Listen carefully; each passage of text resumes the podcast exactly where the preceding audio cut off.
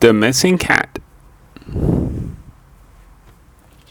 Come on, Hugs, Meg said. It's time for your dinner. She gave Hugs some cat food. Hugs sniffed at the food and then he turned his head away. You don't want that food, do you, Hugs? Meg said. Do you want chicken today?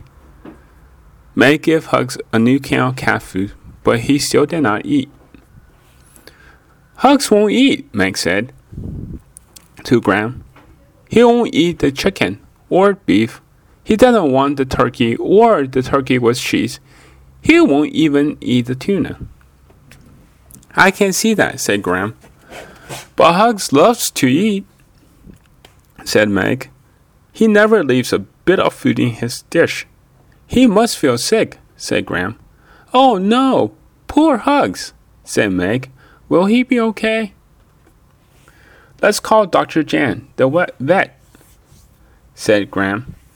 She'll know what to do. Gram went to call the vet. Meg went with Gram. Then they came back to the kitchen to get Hugs and take him to the vet. But Hugs was gone. Gramps, have you seen Hugs? Meg asked. Let me think, said Gramps.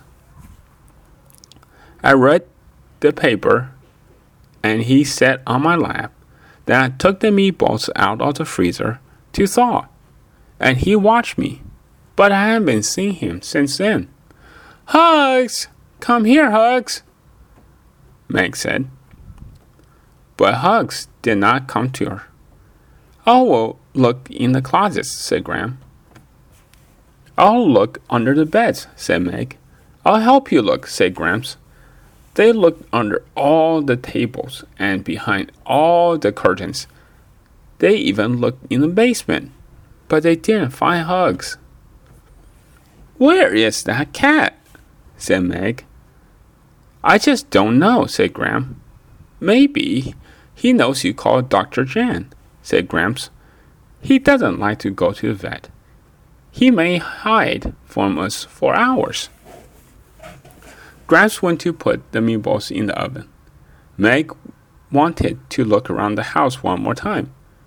Soon Meg called, Gram, Gramps, I found him! I found Hugs! Then Gramps called out, I found something too. Where was Hugs? Gramps asked. He was in the bathroom, asleep in the tub, Meg said. What a silly cat. What did you find, Gramps? Gram asked. I know why Hugs did not eat, said Gramps. And I don't think he eh, has to go to the vet. Just look at what I found. Oh, Hugs, said Meg. That's why you're not hungry.